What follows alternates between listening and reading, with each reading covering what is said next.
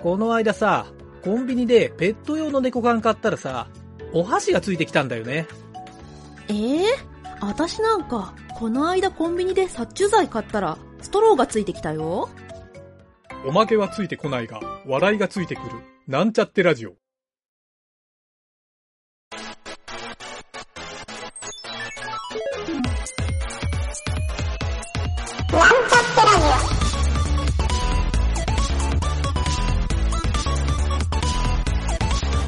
この番組はプログラミング初心者の勉強に役立つ情報をお伝えする放送局です。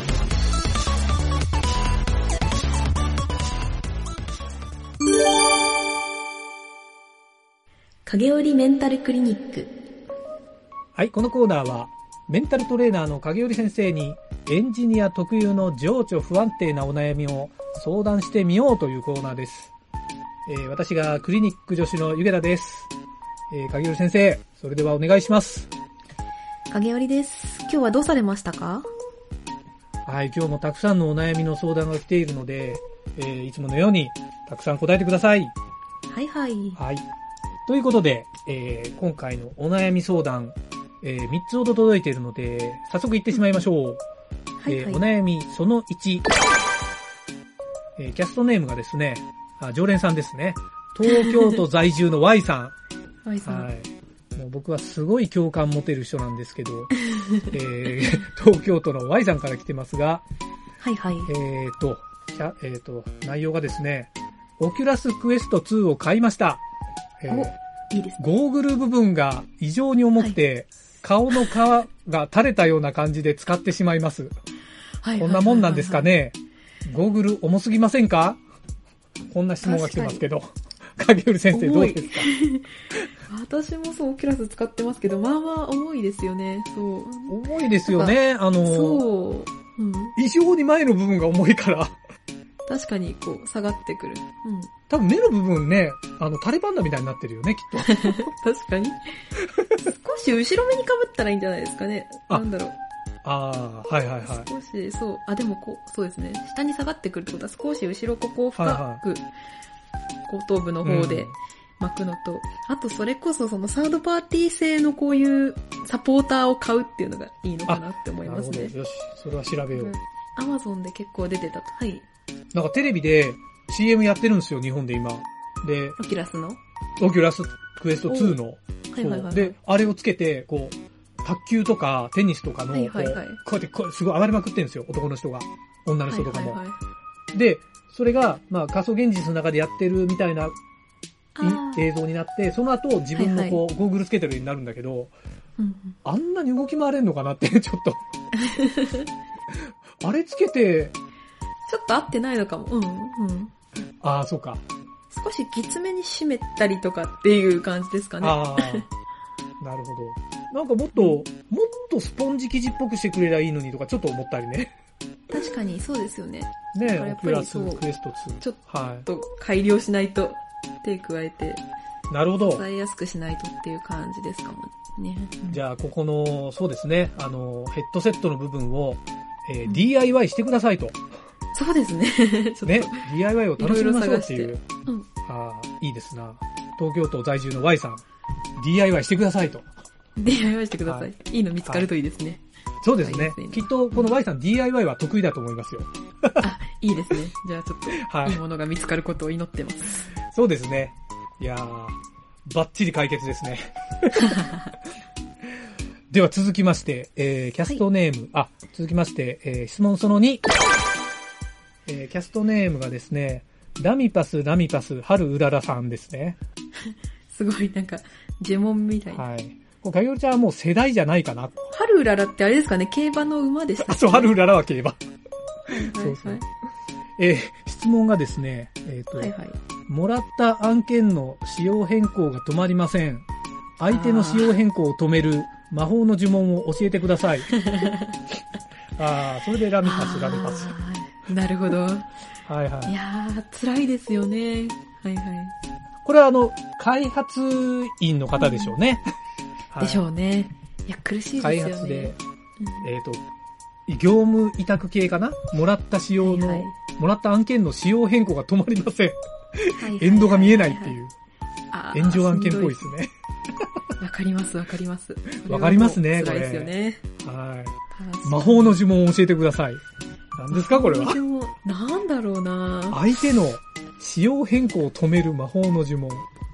なんだろう。なんか使用変更でなんか追加でこれぐらい料金かかりますっていうのを出すことですかね。そうですよね。無償でやる必要はないですよね。そうそうそう。なんか自分が納得いくお金をもらうっていうのがいいかもしれないですよね。あ、そりゃそうですよね。働いた分は請求するっていうのが世の中のセオリーですからね。そうですね。アルバイトの最低時給も決まってますからね、日本では。うん。そうそうそうそう。なるほど。もう、なんかもうそれが分かって、なんか結構コロコロ変わりそうな人だったら、ちょっともう最初から多めにふっかけておくっていうのも手かもしれないですよね。なるほど、なるほど。この、それでも仕様変更が想定以上に来ちゃったら、それはまた同じような感じに確かにそうですね。 あとはできませんっていうことですかね。いや無理ですっていう。できません。なるほど。ここまでです。できないことをできないっていう。そうそうそう、いいですね。ここまでですってこれ以上できませんとか。ここまでですとか、ね、いい魔法の呪文ですね。そう、他を探してくださいみたいな。はい、ここまでです。そうそう。はい、ここまでです。めっちゃ怒られそうな。怒られそう。いやいや、全然。ね、それで止まるなら確かに魔法の言葉ですよね。そうですよね。うん、なるほど。はい、じゃあこの春うだらさん、ね、うん、ちょっとね、人に魔法の言葉聞く前に案件をやれっていう、そんなネガティブなことは言わずに、はい、ここまでで終わってくださいとお願いしてみましょうと。お願いして、ちょっと交渉して、で、必要ならお金をちゃんとこう得て。そうですね。あともう本当に嫌ならもう、今後その人の案件は取らないようにするとかっていうのも一つの守り方ですよね。身の守り方ですよね。はい。うん、これはクライアントの人が聞いたら、ゾッとする話かもしれないけど、ね、クライアント星いくつみたいに作られてるかもしれないですね。影で。確かに。影で。友達にクライアントやめといた方がいいよとか言われてるかもしれないですね。それエンジニアの人の裏の言葉かもしれないですね。いやー、怖い怖い。はい。という感じで、次の質問行ってみましょうかね。はいはい。次はですね、質問その3。これは、キャストネーム、ジェームス・ブラウン・パパっていう人ですね。うん、はい。ジェームス・ブラウン・ジュニアのパパですかね。プログラミング学習をしている学生です。パパじゃないじゃんって、はいはい。変数や配列というものは理解できたのですが、if文やfor文がどうしても理解できません。考え始めると吐き気がしてしまうのですが、どうすればわかりやすく学習することができますか？あと、先生はどうやって覚えていったんですか？という質問が来てますね。はいはいはい、先生、なんか初学者の方から。変数や配列は理解して。そこの方が難しいような気がするんだけどね。はいはいはい。if 文とか、もう if っていうのはもうなんか、もしもって感じだから。もしもですね。もしもっていう。もしも。なんかそこを分岐するっていう感じですよね。もしもこっちならこうする。はい。じゃなかったらこうするっていう。こ文はなんか繰り返したい時ですよね。なんかめちゃめちゃ繰り返したいっていう。繰り返しですよね。ですよね。はい、そう。何が難しいんでしょうね。理解できないっていう。どういう時に使ったらいいか分かんないとかなのかな。なんか僕が前に、ちょっと教えてた人が言ってたのは、教える生徒さんにいろいろ教えてた時期があるんですけど、その時に言ってたのは、はい、言ってたというか、if文とfor文を教えて、書いてみましょうって書いた時に、中の書き方がバラバラでどの順番に書けばいいか分からないみたいな人が多かったんですよ。順番？だから順番？はいはい。例えば、for文って、最初に i に変数を入れて、条件文を入れて、最後にインクリメントっていう、この定型文。ちょっと違う書き方もするけど、大体その定型文じゃないですか。はいはいはい。そう。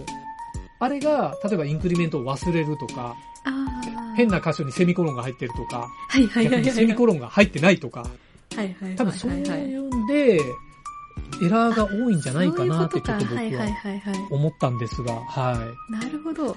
もうググればいいんじゃないですかね。別に安定してないですよ、私も。私もしょっちゅう書き間違えるんで、構文。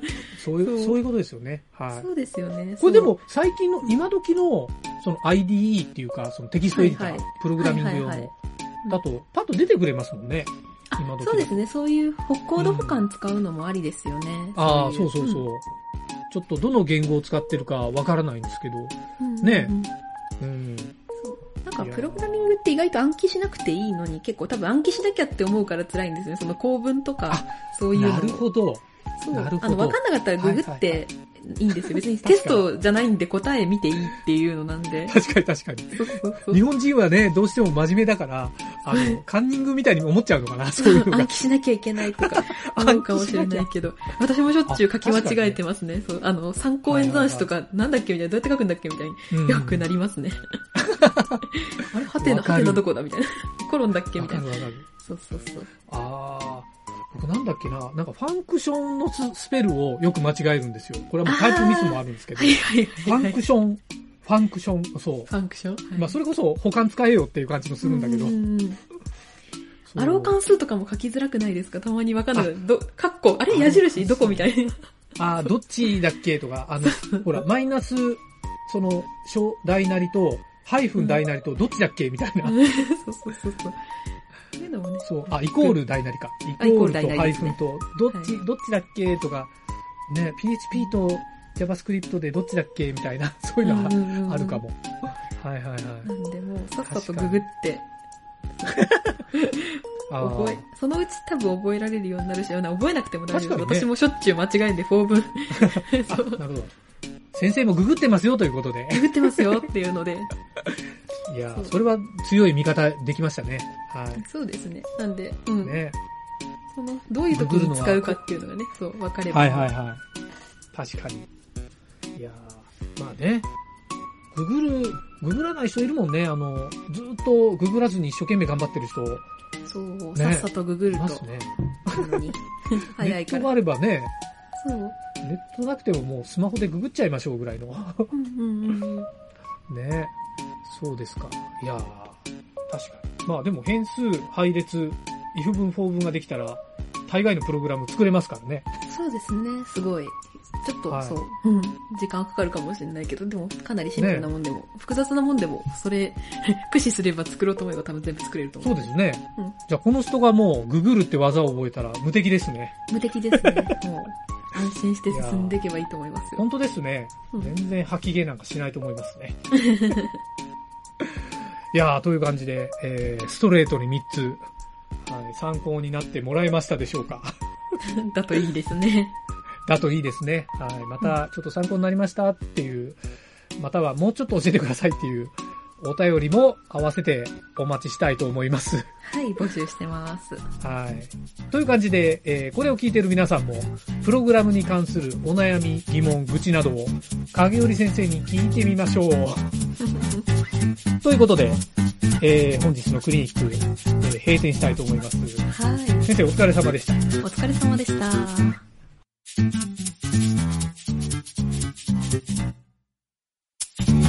番組ホームページは